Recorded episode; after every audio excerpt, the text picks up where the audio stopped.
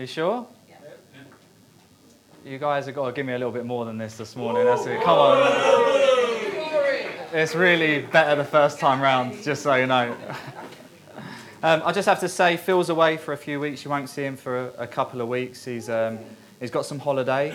I think someone said at the moment he's, uh, well, he's in Venice, so he's probably on a gondola with a cornetto. I think someone said that and just needs some Pavarotti or something to go with it and uh, he'll be all right.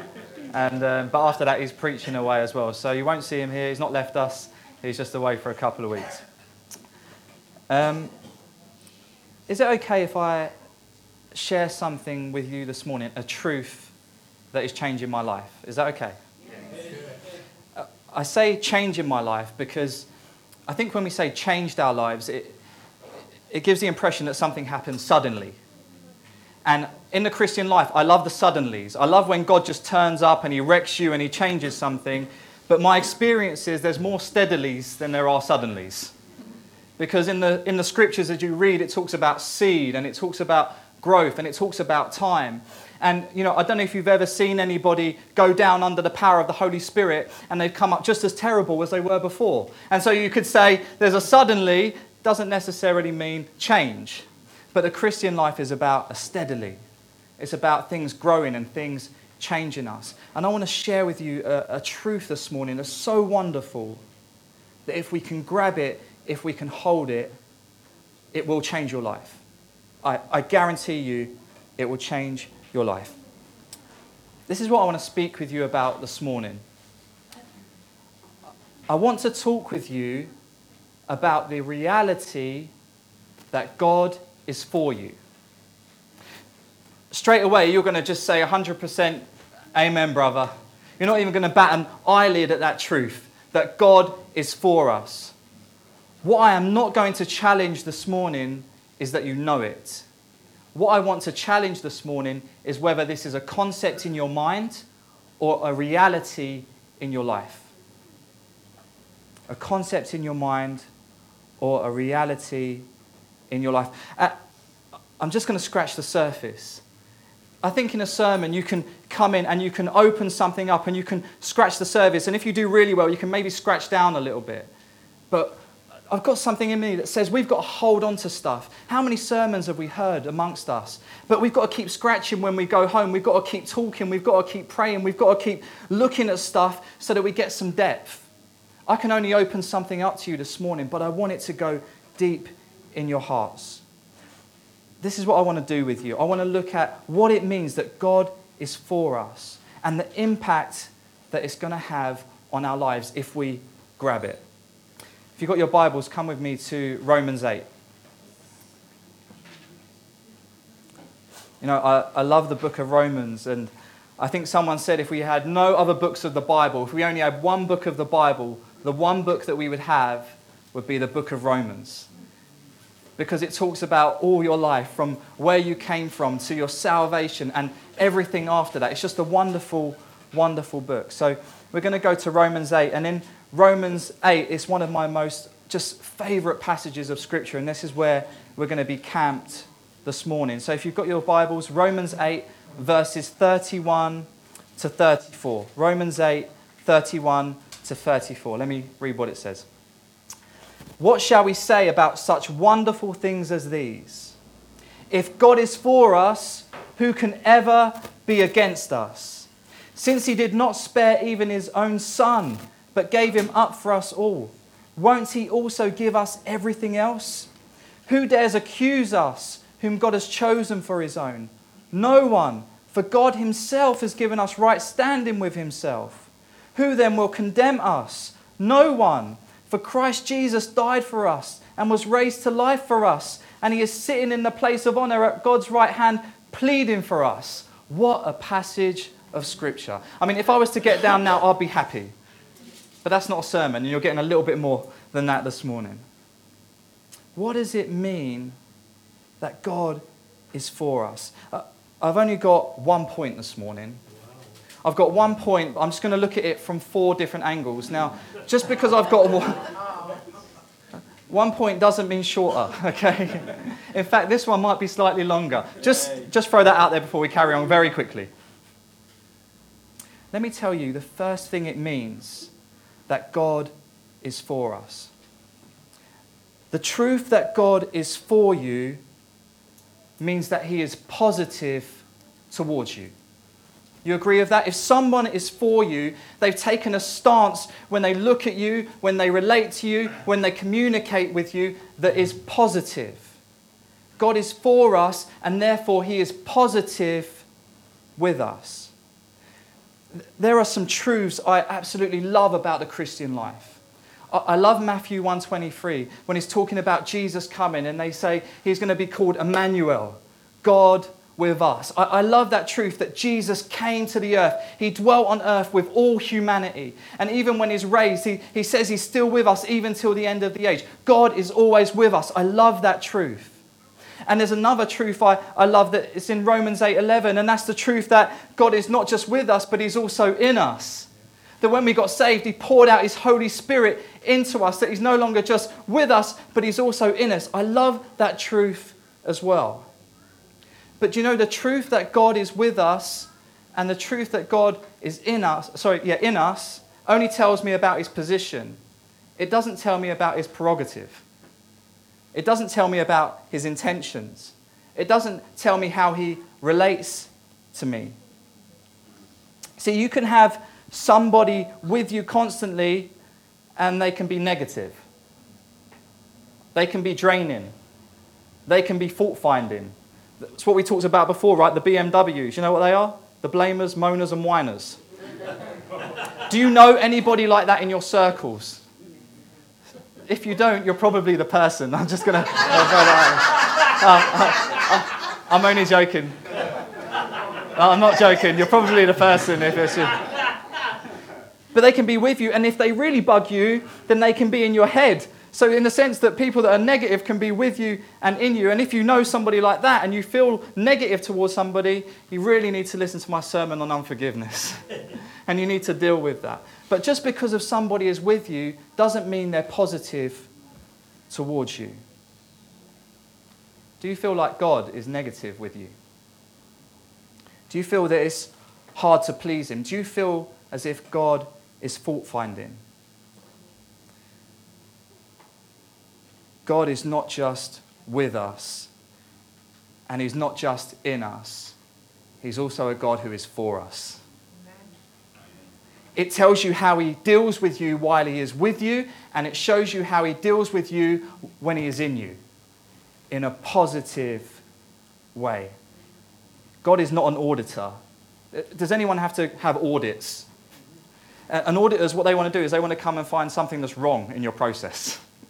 They check that it's right, but they want to look, they're looking for stuff that's not right. God is not like that. He's not an auditor, always looking at your faults. I love what it says in Ephesians 1 4.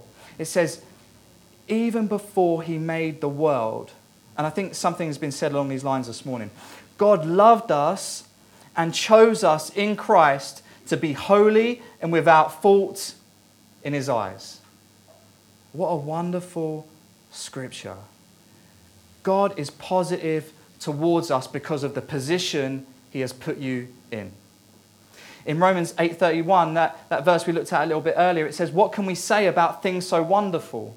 So, what are these wonderful things that talks about our positive position? If you read through Romans 8, do you know what it says? I'm just going to summarize. It says that you're not condemned. It says you've been set free. It says you've been adopted. It says you've been called. It says you've been given right standing and you've been given his glory. No wonder these are wonderful things. God is positive about your position. If you read through that passage, Romans 8 31 to 34, and you just look through it, I'm not going to do it now, but look how many times it says He is for us. You're going to count maybe on two hands just how many times God says He is for you. He is positive towards you, He has put you in a positive position. So, what about when we do wrong? I mean, what about when we sin? What about when we fall short? See, we get it and we can say, Amen, God is positive towards me, but sometimes we do that until we screw up. And then we question whether God is positive with us. How can He see us without fault? even when we do wrong, even if we're in sin, you know God still deals with you in a positive way. Did you know that? The God that sees us without fault doesn't mean he doesn't care about us and what we do. He, he's not far removed, just blase about our lives. He cares and he's positive and he's in your life. He's in your life. Uh, we went to um, Crete me and Amanda for our honeymoon. And when we were coming back, there were some kids behind us and their parents. And, and these kids, I mean, they kicked us for four hours in the back of the chair. And, and their parents are sitting there and they're like, oh, these are my little angels. See, we think like, is God like that? We just do whatever we want. And God's like, oh, aren't they sweet? Aren't they lovely and sweet? God doesn't do that. He isn't uncaring with us. You know, the fact that you are without fault means that no matter what you do, He never changes opinion about you and the position you're in. He's not dealing with you on account of your sins because Jesus has already paid the price for your sins. He's dealing you on account of righteousness. That means He corrects you. And there's a huge difference between correcting someone and condemning someone. Huge difference. Because He is for us, He will correct us. Let me just put that out there to you. You know, Phil was a teacher, as you know. He was a teacher for many years. And so when he comes here, he sometimes likes to get his little teacher fix in. And he does that when I give him a document. Because when the document comes back to me, it's just got red pen marks all the way through it. And there's just loads of things crossed out. But you know that he doesn't just cross out what's wrong, he puts in there what's right. That's the difference between condemnation and correction. Condemnation will make you feel guilty, make you feel shame, make you feel cut off from God. Correction will show you what's right. See, if God's called us to righteous living, He's only ever going to show us what's right. Right or wrong? Right. he wants your life to be full, the most abundant, full of joy, full of peace, full of love, full of faith. He's for you, and that's why He will correct you. He has promised that He will finish the good work He has started in you. No matter what you do, God is for you. Let me say, it doesn't mean there's not consequences. If you go out and live your life, if you're born again, you've got the Holy Spirit in you, He wants to lead you in a certain way. If you, if you don't go His way, there's a consequences. It says if we uh, sow to the flesh, of the flesh, you'll reap destruction. In your life, you can reap your harvest consequences if you don't follow after Jesus, but God is still for you. I heard this wonderful story um, about this man. He went to Westminster Chapel and he got saved at Westminster Chapel. Dr. Martyn Lloyd-Jones was preaching. And, and he got saved, wonderful conversion. And he, he met a girl at the church and they got married and everything was going great. And one day he, he met someone else and went running off with this woman.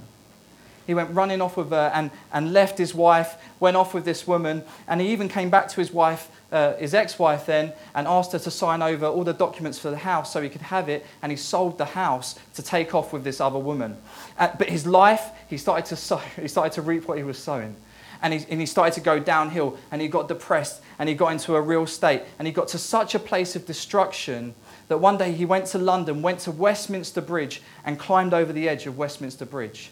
And as he was there, he was about to jump, and as he was about to jump, he heard Big Ben chime six o'clock and he thought of the old preacher down the road at Westminster Chapel. And he said, maybe I'll just go and hear that old preacher one more time. And he walked down to Westminster Chapel. And as he walked into the church, Dr. Martyn Lloyd-Jones said, Lord, have mercy on the backslider. And he fell on his knees, broke down and wept. Went back to his wife. Changed everything around for him in his life. God is for you. See, uh, he missed out on serving God. He's missed out on a ton of stuff in life. But do you know that no matter where you go, I, I love what Phil said last week, that he will pursue you. That God is always for you, who won't ever let you go. And, and uh, for me, that doesn't make me want to just live carelessly. It makes me want to just give more, knowing that God is always for me. God is always for you. Because God is for you, He is always positive towards you. And because He is for you, do you know that He is interested in you? Do you know that God is interested in you? Do you really know it? Do you know it? That He's interested in you. One of the great things about Jesus' ministry on earth was the time he had for the individual. Think about it, it's a three and a half year span, how much he had to get done, his purpose and his plans, yet he always had time for the individual. He has Nathaniel come and he says, I saw you while you were under the tree. While Nathaniel was off in private, and, and he, he was just amazed that Jesus knew that Jesus cared about what he was doing in that place where no one else could see him. You have the woman at the well, and it just happens at the time that uh, all the disciples go off to buy lunch that he's alone with this woman so he can minister to her one on one and bring her to a place of salvation. He walks through Jericho and he sees Zacchaeus.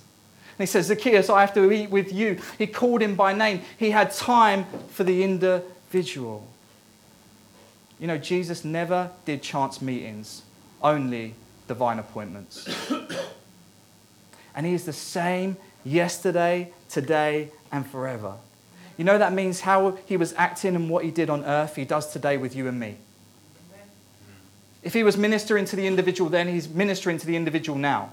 He's ministering to us personally, individually. He is interested in you. It says that his thoughts are about you as innumerable as the sands on the seashore. Do you know that they're not bad thoughts that he has about you?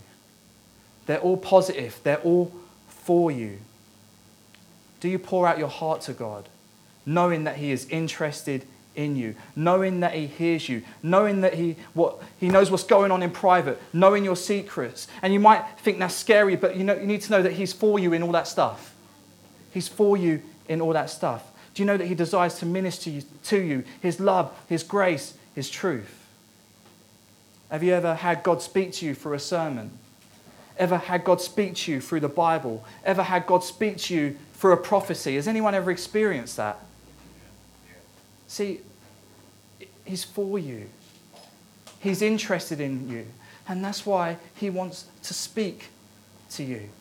God is so for you. He's for you as an individual. And do you know that He's for us as a church?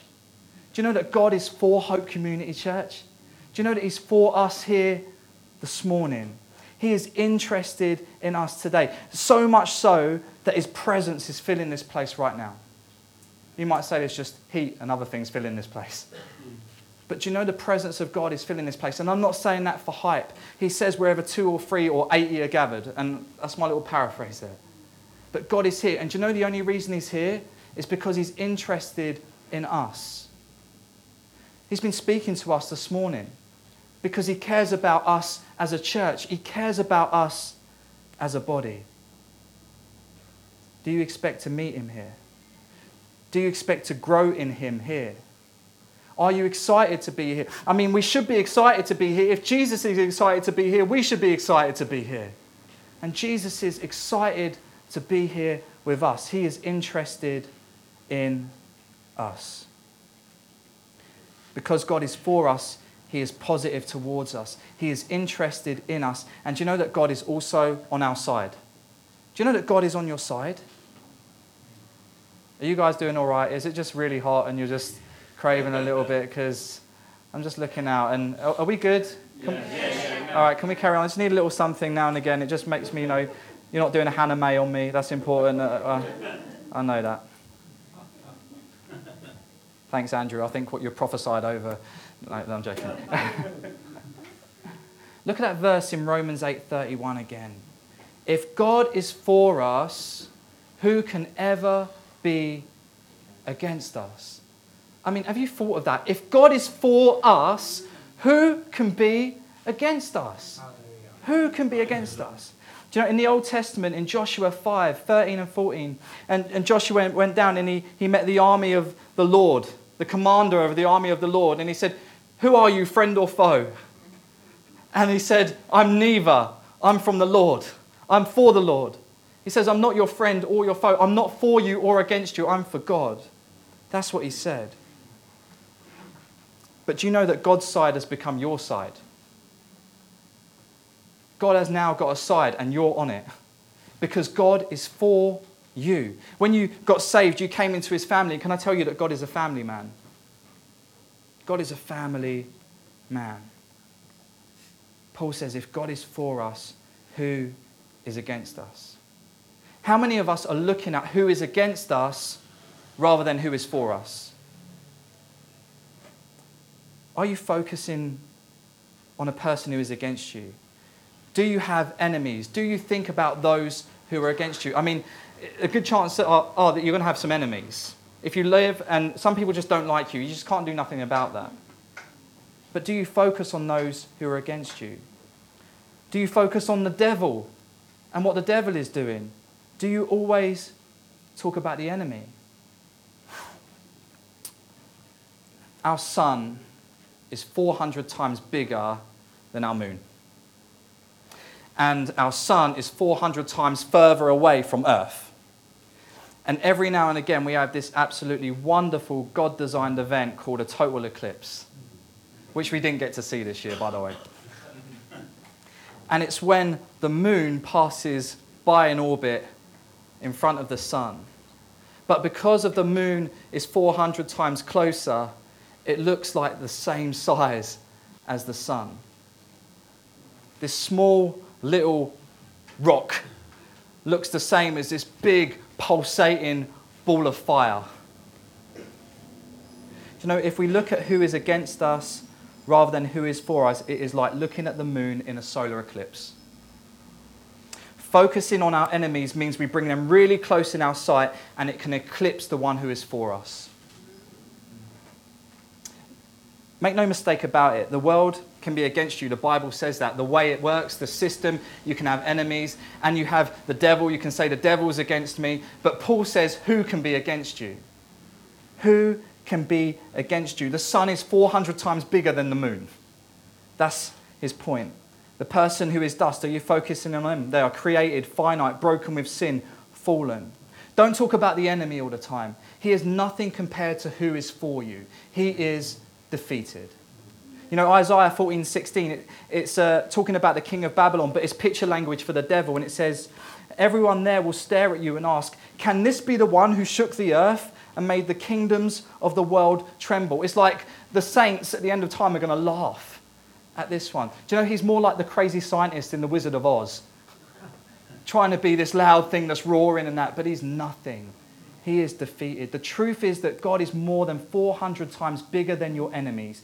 He is the creator of everything. He speaks and stars are formed. He breathes and life is given. He is outside of time and holds everything in the palm of his hand. He is for you. He is powerful. He's majestic. He's almighty. He is God and he is for you, not against you. See, when you look at the one who is for you, you don't give much time to those who are against you.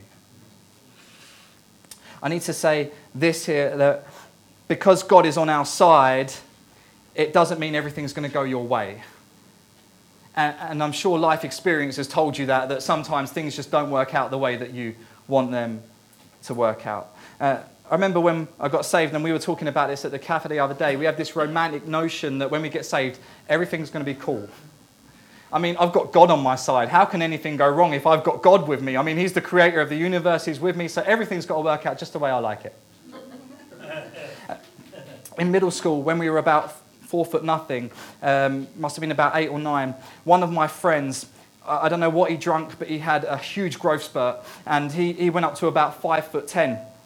And, and it was fantastic when we played football because all we would do is kick it to his head and he would just head the ball in. And I tell you, we never lost a game. And the other team was so frustrated because they couldn't do nothing. He was just like 10 times taller than everybody else. And I'm thinking, you know what? You don't lose if you've got the big man on your side.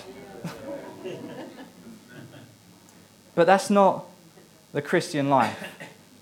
That's not the Christian life. When we get saved, it gets tougher. Can I just put that out there? Is that a reality? Are we going to all be honest and agree?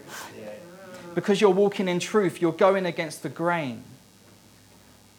But the circumstances you face does not change the truth that God is for you.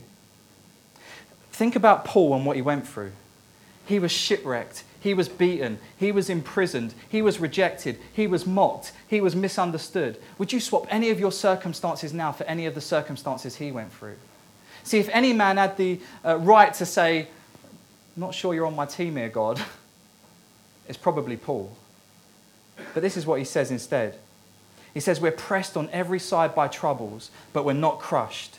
We are perplexed, but not driven to despair. We are hunted down, but we are never abandoned by God. We get knocked down, but we are not destroyed. You know what it means? It means things are going to go wrong. There's things you're not going to understand. It means people might hate you and come after you. But it says, in spite of all those things, you are not abandoned. God is still for you. In Romans 8, and I'm just going to pick this now, it says, overwhelming victory is ours through Christ. No matter what comes against you. And even in that passage, it talks about that you might even die. It talks about being hungry, destitute. It, it, puts all these things in the mix and it says, look, no matter what you go through, overwhelming victory is still yours in Christ. God is on your team and He is always for you. He always wins. We've seen that tragedy in Charleston, right? Recently. But you know those nine guys are in glory, those nine people, sorry? That God, they are so honored before God in heaven. They are so honored before Jesus because they laid down their life as martyrs. But let me, let me tell you something that God honors those who die for the sake of the gospel. And I believe something powerful will happen in Charleston because God doesn't leave that undone. He, he always honors his saints. Every time you see people killed for the gospel, I guarantee you there will be some kind of revival that takes place there.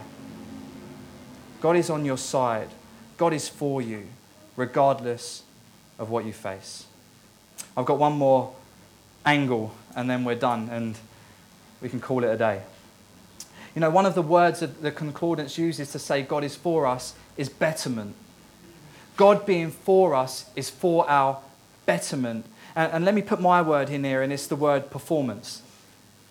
God is for us for our performance, for us living the Christian life, for our conduct. God is for us. And, and I purposely mention this after position because of in the world, performance comes first.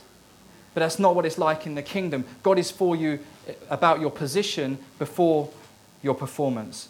The world says it's after you've performed, we will show you that we are for you. See, if you live in the world, you're rewarded for results. You do your exams, you celebrate. You work hard, you get a bonus. You win a, a sports game, you get a trophy. People indicate they are for you after you have performed. I've got a wonderful friend called Keith. He comes to the cafe and he's just so lovely that he just makes me feel condemned, just how nice he is, you know, just that kind of person. And, and, and he went out, he's a piano teacher. And he took one of his students, one of these boys, he took them to their piano exam. So he takes this boy and the boy's mother and takes them to the exam. And the boy goes for the exam. And when they come out, he says, Right, let's go celebrate. And the mother looks at him really funny and says, Well, how can we celebrate? We don't know the results. And he's like, no, no, we celebrate anyway. Where do you want to go? And he's like, McDonald's. Let's go to McDonald's. And he went there and he bought him McDonald's, celebrated with him, celebrated with him for who he was rather than what he had done. Position over performance. And that's what God is like towards you. Don't you love the story of the prodigal son that the son comes home after living in sin and the first thing that happens is he gets steak? I mean, have you thought about that? God gives him prime fillet steak, the father, just for coming home. Dafon's potatoes, uh, asparagus, slice of cheesecake after. I mean, it was incredible. It was incredible. But you see, see, God wants you to live from the dinner table. Can I say that? That steak precedes service. That's what it's like in the kingdom of God. He is for you performing out of your position, and He also helps you in your performance, in what you do, in living the Christian life. And I need to be honest here, and that's why I said this is changing my life because it was something I struggled with so much that God was for me in my performance, and I'm still out working that. See, when I got saved, I was determined to show God that I was worth saving, that He was really blessed to have me in the kingdom, and I was going to prove it to Him that I was His man. And, and so what happened was, rather than this wonderful Savior, he became like an unpayable debt. God became the equivalent to me of Wonga.com. Do you know what that means? He got me out of jail, but then charged me 400% interest and doesn't help with the repayments. That's what I saw God like. It was all on me, all about me living for God to show that I was for Him. It was all about me. My motivation was right. I wanted to live for His glory. I wanted to please Him. I didn't want to miss out, but my method was wrong. My method was wrong. And maybe some of you know that. Some of my heroes have experienced that. Charles Spurgeon, do you know what he said? He said he saw Jesus as a harsh taskmaster he could never satisfy. Bill Johnson said he felt ashamed at his humanity, that he wasn't holy enough. Derek Prince said he felt like a brick wall was in front of him every time he tried to do something for God. And I thought, man, I'm in good company here. and maybe you felt the same. So you read the Gospels and see the standard. Have you ever sat down and read the Sermon on the Mount? If anything wants you, if you feel good about your Christian life, read the Sermon on the Mount and just the requirements on your life, because it will make you feel absolutely terrible about where you are right now. But the point of it is, is that you can't do it on your own. That's the whole point of everything Jesus says. He came to top up the law. He fulfilled the law. He raised it to a higher level. And he says, You can't even do it before. You definitely can't do it now. You need me to be for you, in you. Praise God. You know, I mentioned those, those guys, those heroes of mine. You know, they didn't stay locked in to that belief system that, that God was against them. They, they had a revelation that God is for them in everything that they do. Let me just say how this happens. How does God uh, show us that He's for us, in us, in how we perform in our Christian lives? I'm just going to reference these scriptures. I know you guys, you're hanging in there. So let me just do this and we're going to close it up. In John 14, 26, if you want to note this down, uh, it says, Jesus says the Holy Spirit will teach us everything and remind us of everything Jesus said. In Hebrews 10, 16, it says, Holy Spirit will put His laws in our hearts and in our minds. In Romans 8:11 it says the same spirit that raised Jesus gives life to our mortal bodies. He reminds us of his teaching, he gives us the desire to do it, and he empowers us to go out and do those very things he wants us to do. God is for you, in you, living the Christian life. Jesus Christ produces righteousness in us, and we have to get this. We have to know it. He is for us, and He is in us. Let me forward down to the end. He's for you in your conduct, and I, am going to finish up with this that He's for you in your calling. What I mean by that is for you in your giftings. He's for you with what God has put into you uh, individually, uniquely for His kingdom. He is for you in these things. In Joshua 4:14 it says that day the Lord made Joshua a great leader in the eyes of the Israelites. Do you know that if God's called you to do something, what it means is He makes you look good? If God has called you to do something, it means He makes you look good. Every time I come to preach, I sit there on Monday thinking, I have got nothing to say to you. Thursday, I sit there and think, I've got nothing to say to you. but you know what? God is in the business of giving us what we need to do what He's called us to do. Uh, we just had Amanda's birthday, and so I went out and bought some presents. I bought them, I wrapped them, I made them look nice, I got them all ready. And Kian goes and gives Amanda all these presents, and he gets all the praise. he gets all the praise. But you know all he did? All he did was give her the gift. I was the one who wrapped it. I was the one who enabled him. And, you know, as believers, it's our job to go and give God the glory. Kian hasn't got that part yet. He's still keeping the glory all for himself. But, but do you see how God always enables you to do what He's called you to do? Do you have a confidence that God is for you and will help you with what He has called you to do? God will make you look good. And I've just got one more story. And this happened a week ago. See, I'm not perfect and I get stuff wrong. You need to know that I'm not perfect, and you're probably aware of that, and some of you might be angry, I don't know, but uh, I'm not perfect. And a week ago, two weeks ago, I came into the cafe. There was a load of people sitting in here, and I just walked in and I said, Oh, hi. And then I just walked, made a beeline for my office to get on. And I ignored Cass, didn't I, Cass? I ignored you. I ignored you. You can smile and you can agree. It's okay. I did ignore you. And as I walked into my office, you know what God said to me? Go and talk to Cass. So I turn around to come out to find Nikki making a beeline for me. And I mean, weapons were drawn because. Oh, but you see, God loves me too much to let Nikki get me. and as I came to her, I said, before even Nikki said anything to me, I said, I've just got to go and speak to Cass. And she was like, oh, good. The swords went back in the sheaths. and I had the most wonderful hour conversation with Cass. We had a great time, didn't we? But you see, God is for you. So if I'm called to do it, He's got to give me where I lack. And if I respond to Him, I, I'll get it right. It doesn't mean I always will. But God, if He's called you to something, He will give you everything you need. Are you using your giftings? Are you scared you might not be good enough? He is for you and will make you look good with what He has called you to do. I'm going to finish now, but you know that Chris Tomlin song? We probably rinsed it too many times, but it was water you turned into wine. And I love the, the, the bridge in that. It's like, if our God is for us, who can ever stop us? If our God is for us, who can stand against? There's something about knowing this truth that God is for you, that He is for you in your position, for you in your performance, that He is interested in you, and that He never abandons you, regardless of what you face, that should make us say, God, nothing can stop me living for you. Nothing can stop me from giving everything to you. Why would we hold back when our God is for us? God bless you guys.